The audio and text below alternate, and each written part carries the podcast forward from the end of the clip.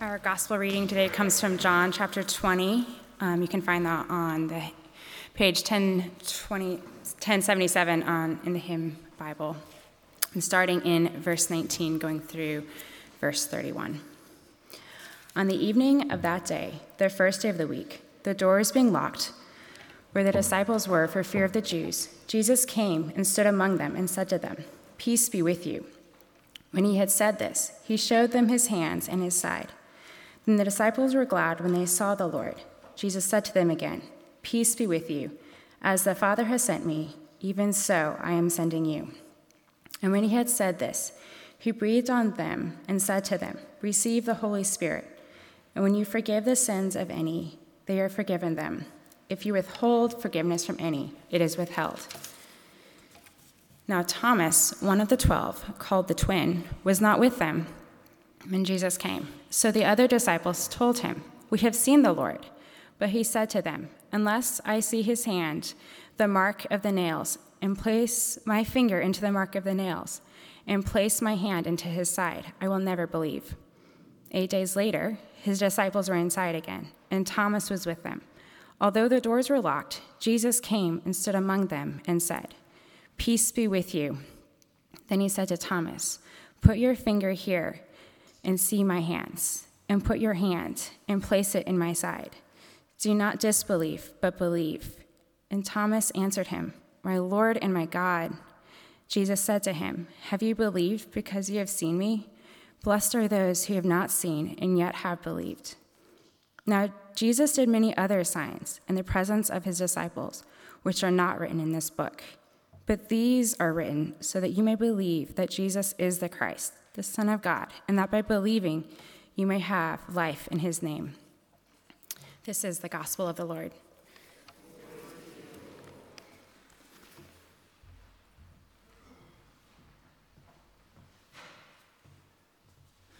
Good morning. Well, we are in chapter 20, as Jess just read. Thank you for that, Jess. And to begin this sermon today, I'm actually going to step ahead in time a little bit and read out of a passage of Acts. So, if you're not familiar with the Bible, the Acts of the Apostles follows the Gospel of John, and it's actually the works of the apostles as they're being sent out into the world. Sent out into this world of tribulation and, and, and war and brokenness. And they're sent out to proclaim the gospel that Jesus came to proclaim and establish. I'm going to look at Acts chapter 5 because there's a situation that happens here where the disciples are out proclaiming the gospel and they get arrested and they're brought in before the religious leaders because they thought they had put to death this Jesus and his movement.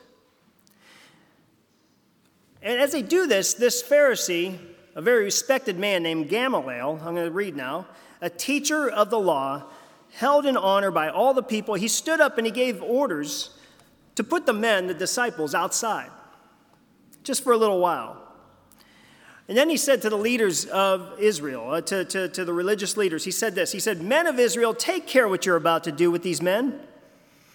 For before these days, Theudas rose up, claiming to be somebody. And a number of men, about 400, joined him. He was killed, and all who followed him were dispersed and came to nothing. After him, Judas the Galilean rose up in the days of the census and drew away some of the people after him. And he too perished, and all who followed him were scattered. So, in the present case, I tell you, keep away from these men and let them alone. For if this plan is of the undertaking, if it's an undertaking of man, it'll fail. But if it is of God, you will not be able to overthrow them. You might even be found opposing God. Now, Gamaliel was approaching this, this with wisdom, knowing history, and also having a trust in God that if this was a movement of God, you're not going to be able to stop it. Now, Gamaliel also only mentions two of these would be messiahs or false messiahs. But the truth is, I was talking to Dave about this this morning, there were hundreds, if not thousands, of men and, and, and leaders claiming to be a Messiah figure, claiming to be the ones who were going to deliver Israel out of their troubles from the oppression. You might not know somebody, uh, oh, oh, and by the way, that, that, that uh, um, Theudas that was mentioned by Gamaliel, he's also mentioned by the, the historian Josephus. And he tells a little more of the story. And what, what, he, what he was told, or what, what Theudas did, was he got a bunch of followers to follow him to the Jordan River. And what he was going to do was he was going to part the Jordan River on his command. And so he had 400 followers come up and when, when the Romans heard about this, and, and well, of course, the Jordan River did not part, the Romans came, saw this big movement, arrested him, killed the followers, killed Theudas, and put his head on a stick and marched it around. And that was it for him. But there were also one, Simon, Simon Bar Giora, who was a little more famous, and another one, Simon Bar Kokhba, who was actually named to be a Messiah by, the, by one of the uh, respected rabbis in the second century. There were a number of would be messiahs, a number of men and leaders who called themselves Messiah. And yet, when they were brutally killed, their movement was done. Their movement died with them. But the point of this is the reason for so many messianic movements throughout that time in history was that the people were looking for, hoping for, and longing for deliverance. There was a real longing, a real hurt. Israel never really came out of their exile completely. They were still under the oppression of the Roman government. They didn't have what they were longing for. So, whenever they would hear of a new leader, a great victory, the possibility of freedom, imagine the joy, imagine the hope that they would be feeling. Hope is alive again until that leader is finally brutally executed again. And all hope dies. And they sit in fear, in unrest, some lingering, dangling hope that someone else would finally come and be that one, be their Messiah their anointed one, their Christ. For the disciples of Jesus, it appeared that his movement was over as well, didn't it? He was put to death on the cross, crucified, humiliated. And Thurman preached last week on that resurrection morning when, when that tomb was empty and Mary saw Jesus and she goes and tells the disciples, but yet we, we, we enter into this, this passage here with the disciples still seeming to be not sure. In fact, we read of one who definitely was not sure. What we see in today's passage is the resurrected Jesus, though, coming and appearing to his disciples. And in their fear and their unbelief, Jesus reassures them and reassures us today by providing three things.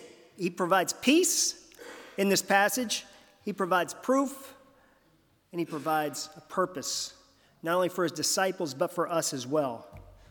So let's pray before we get into this. Father God, may these words that I preach today, Lord, may you direct our may you direct my words, and Lord, may you direct our ears to hear what you would have us hear today.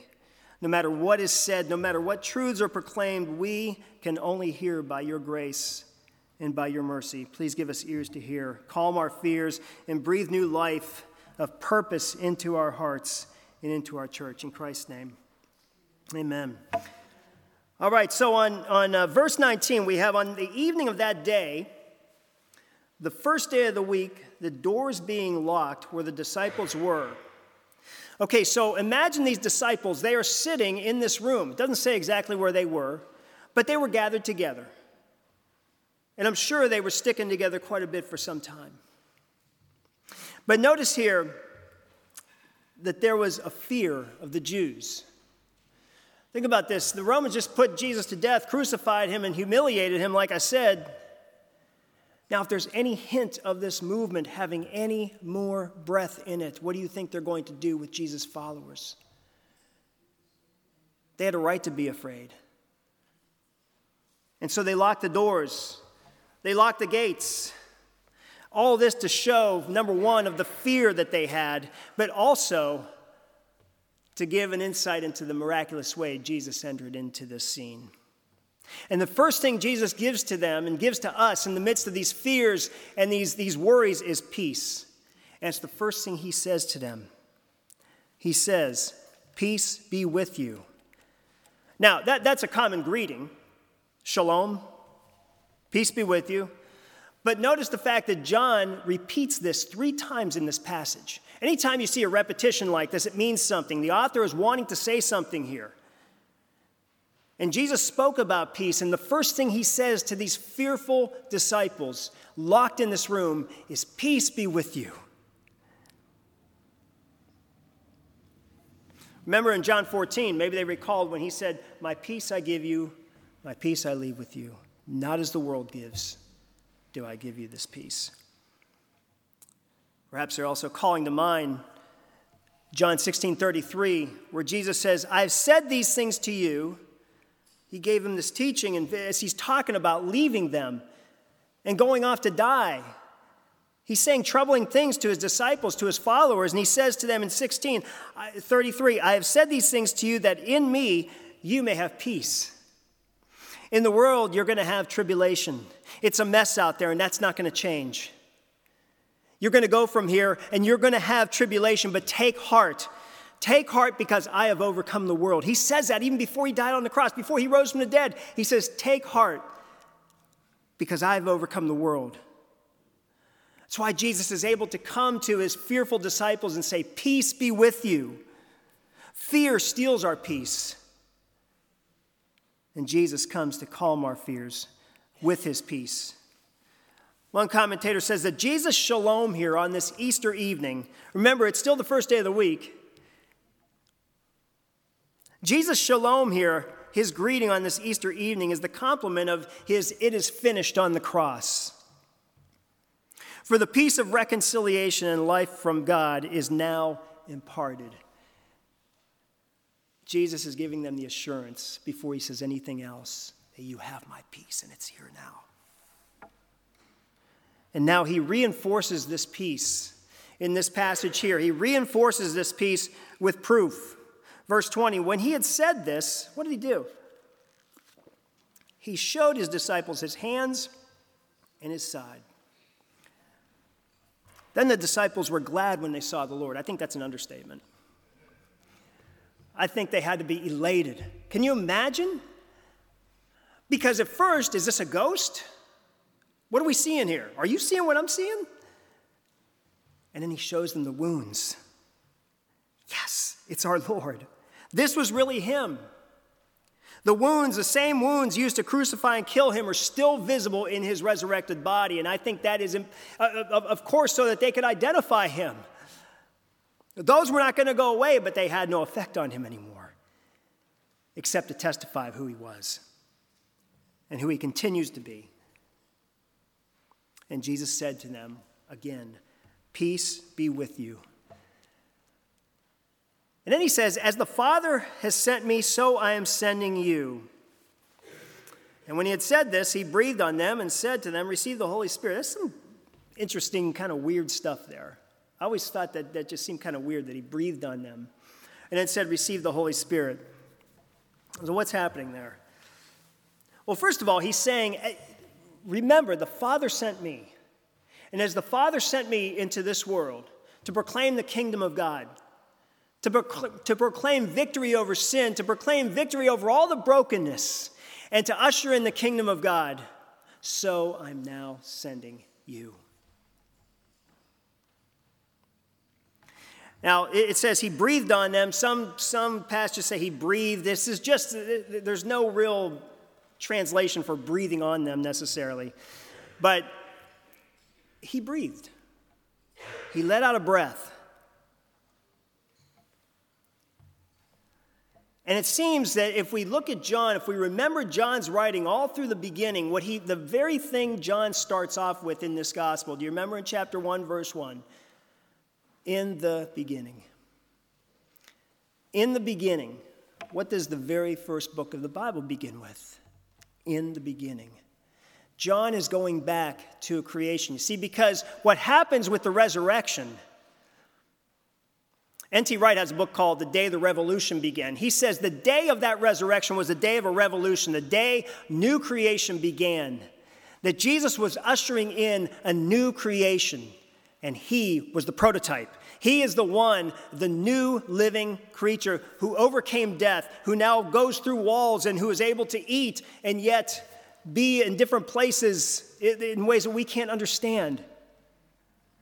He's showing us what the new creation is and what we are to hope for. But also, this, this idea of breath and spirit. It was read earlier. How did God give life to the man, to Adam? He breathed. He breathed his spirit into him. And this is a way of, of John perhaps hearkening back to that and saying, Jesus, the new creation, is coming and breathing his new life into us and then sending us. God breathed new life, God breathed that life into Adam, and then he said, Be fruitful and multiply to him and Eve.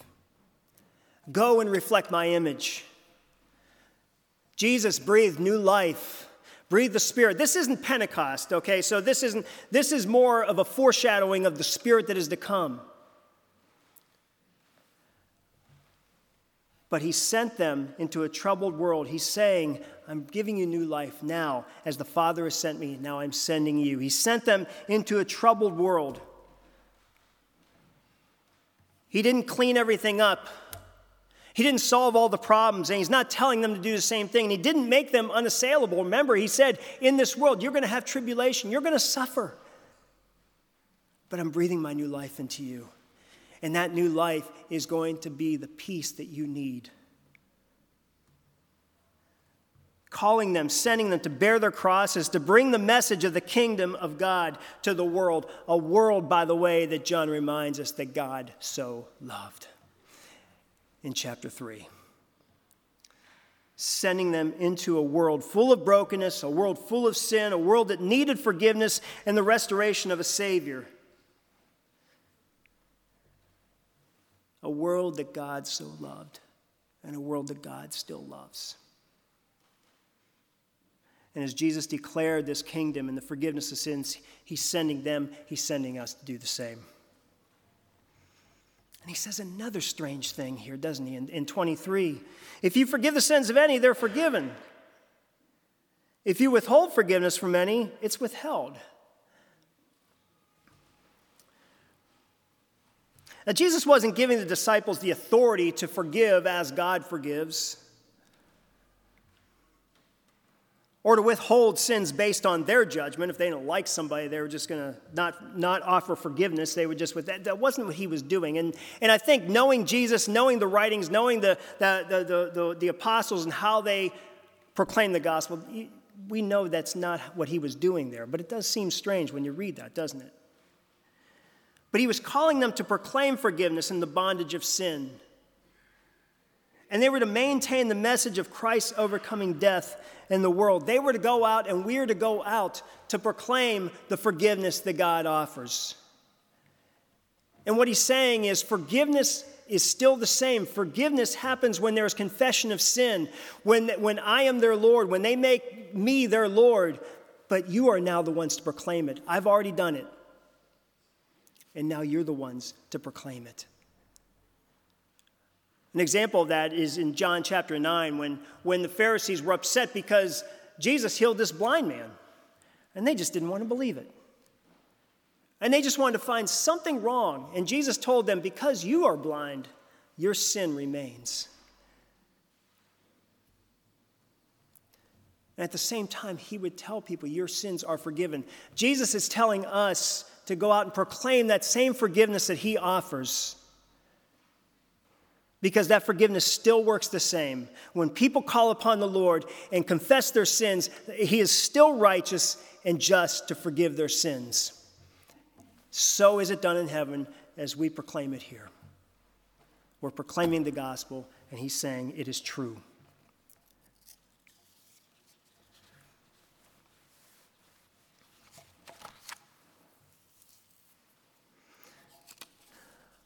So now we, we come to a place where Jesus gives further proof. This passage did not really follow my points in order the way I wanted it to, but I. Nevertheless, we have probably the most famous story of proof in the Gospels with Thomas. And Thomas, you know, Thomas is known as Doubting Thomas. Thomas is known only for this passage. And I, and I get it, I understand why, but Thomas is also mentioned in other places in John. John mentions him in chapter 11 when, when Jesus said that we're going to go see Lazarus because Lazarus has died, and, and Thomas says, Well, let us go and die with him. And also in chapter 14, when Jesus says, before Jesus says, I'm the way, the truth, and the life, it's Thomas that says, Jesus, show us the way. We don't know the way. How do we know where we're gonna where, where you're going? We don't even know the way. And Jesus said, I'm the way, the truth, and the life. Thomas is highlighted in those two, in those two passages, but this is, this is all Thomas here. Verse 24 Now, Thomas, one of the twelve, called the twin, was not with them when Jesus came. So the other disciples told him, We've seen the Lord. You should have been here, Thomas. He was here. But Thomas said to them, Unless I see in his hands the mark of the nails, and place my finger in the mark of the nails, and place my hand into his side, I will never believe. You know I think about Thomas?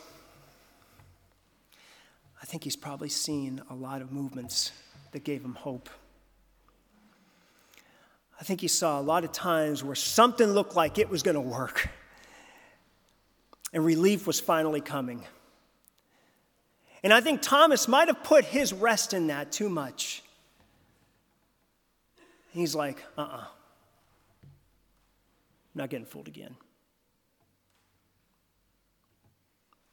Can you relate to that? I sure can. One more time, you're going to tell me this guy's going to be the Messiah? Uh uh-uh. uh And you're telling me he came back from the dead? I, I, it's not just going to be seeing, I got to touch.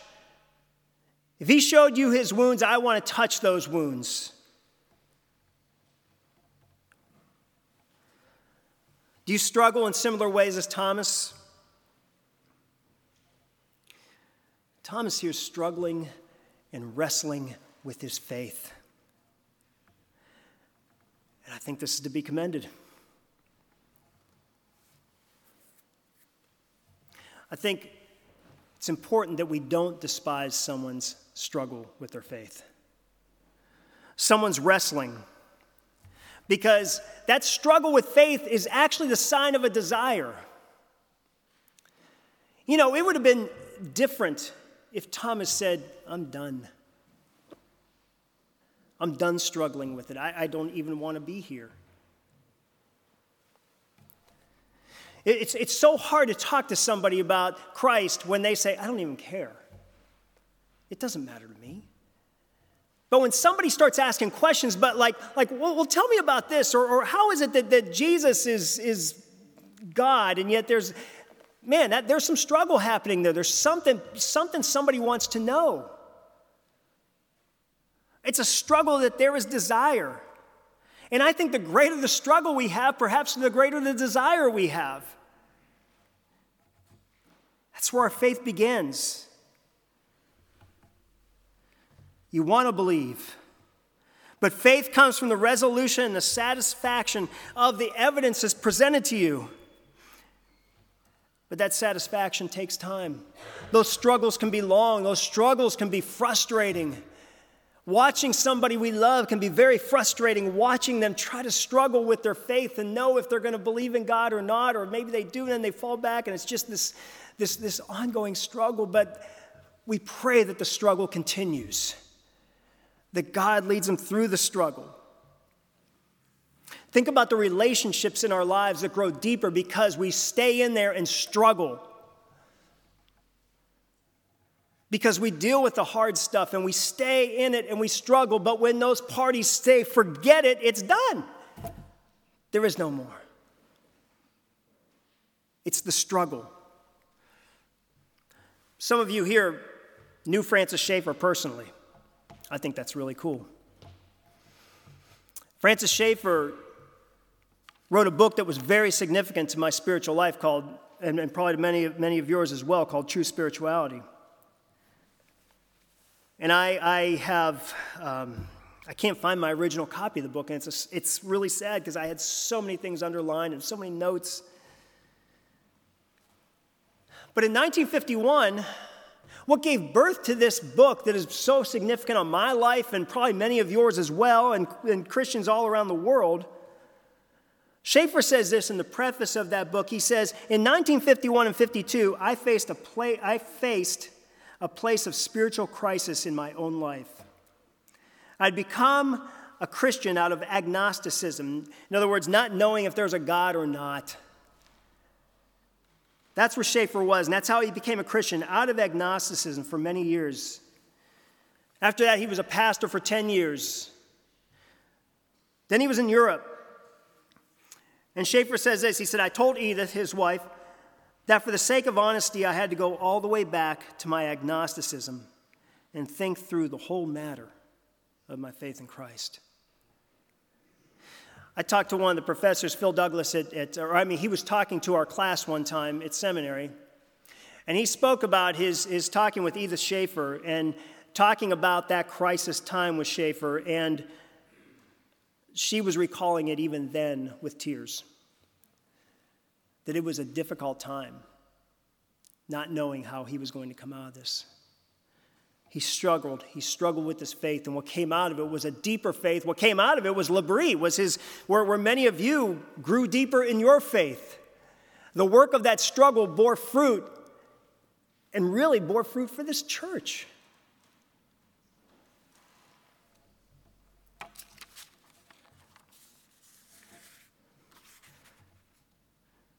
Verse 26 Eight days later, his disciples were inside again and Thomas was with them. Although the doors were locked again, Jesus came and stood among them, and what did he say? Peace be with you. And then he said to Thomas, Put your finger here, see my hands, and put out your hand and place it in my side. Do not disbelieve. Some say, Stop doubting, but believe. Do not disbelieve but believe, Thomas. Think of the grace and the mercy there. First of all, it tells us that Jesus was hearing Thomas's doubts. Jesus was hearing Thomas's struggle. Who knows the way Thomas was saying it? Was he angry? Was he cursing? I don't know, but Jesus was hearing him. And Jesus came and met him in that struggle. I don't know why he doesn't meet all of us in the same way. And really, we don't know if Thomas put his hand in the side of the Lord. He may have said, I'm good. I believe. And Thomas, the way he answered him and the way he gave proof of his belief is he said, My Lord and my God. John speaks a lot of the divinity of Christ, of Christ being divine. And, and you know, the, the, the apostles, when they were, when people wanted to worship them, they said, Don't worship us, we're men just like you. If an angel was to be worshiped, an angel would say, Get up. But when Jesus was to be worshiped and called my Lord and my God, he accepted that worship because it was a true testimony of who he was and who he is. And Jesus said to him, Have you believed because you have seen me? Blessed are those who have not seen and yet have believed. It's us. That's pretty much everybody who came after. Think about that. It's not just us in the 21st century, it's just about everybody. See, really, Thomas had no history. He had no eyewitness accounts aside from these disciples here, but he had no history to look back on. He had no writings of the Gospels. And same with the other disciples. Jesus was providing this eyewitness account so that he could say, Blessed are those who believe and have not seen. It wasn't necessarily a rebuke on Thomas, but it was saying the ones who see and don't, or who believe and don't see, will be blessed.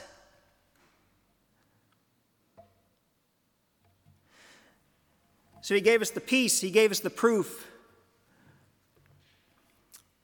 And now John writes about the purpose.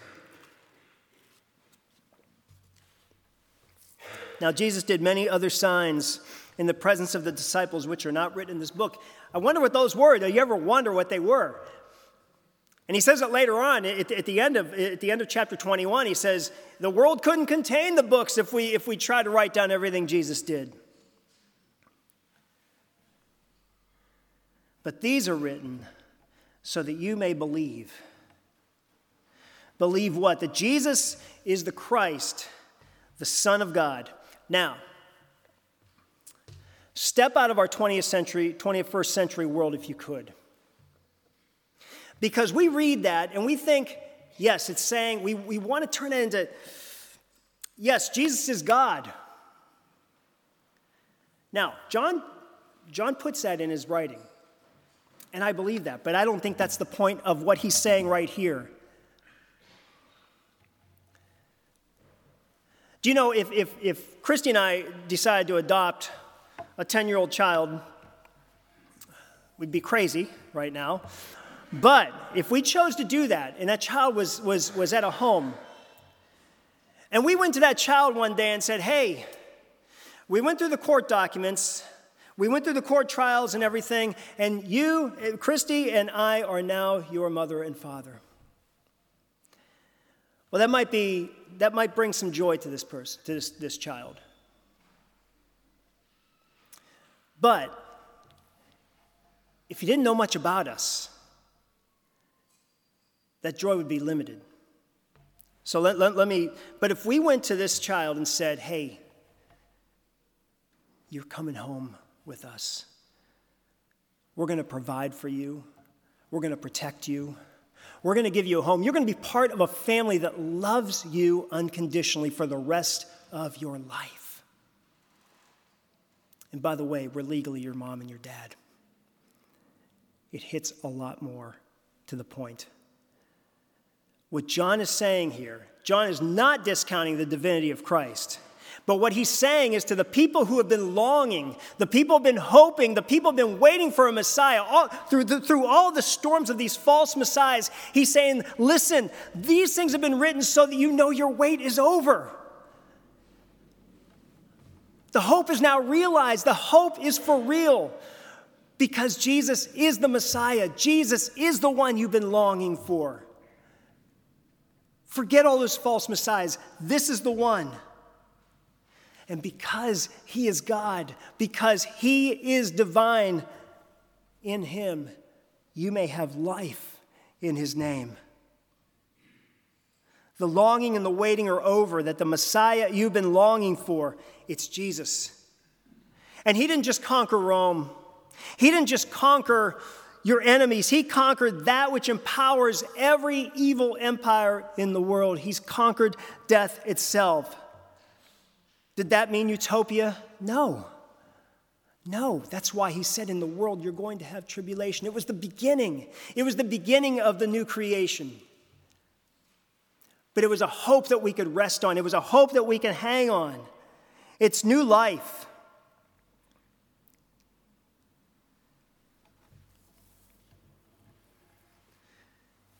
And with that new life that He's given us, He's made us to be agents of the new creation that He started. Just as Adam and Eve were, were made in the image of God to go and image God to the rest of the world. And because of sin and brokenness, they failed. But through Christ, this new creation is not going to fail because it's new life that is, comes from Him and given to us. And therefore, He makes us agents of this new creation agents to pray, agents to act, agents to go out and do what He has called us to do by imaging God and bringing the beauty of new creation to this world. That's why Paul could say in 1 Corinthians 15, we read it at Easter time, we'll probably read it again this Easter. He says, Therefore, your labor is not in vain. I wish we would have sung that today. Too late.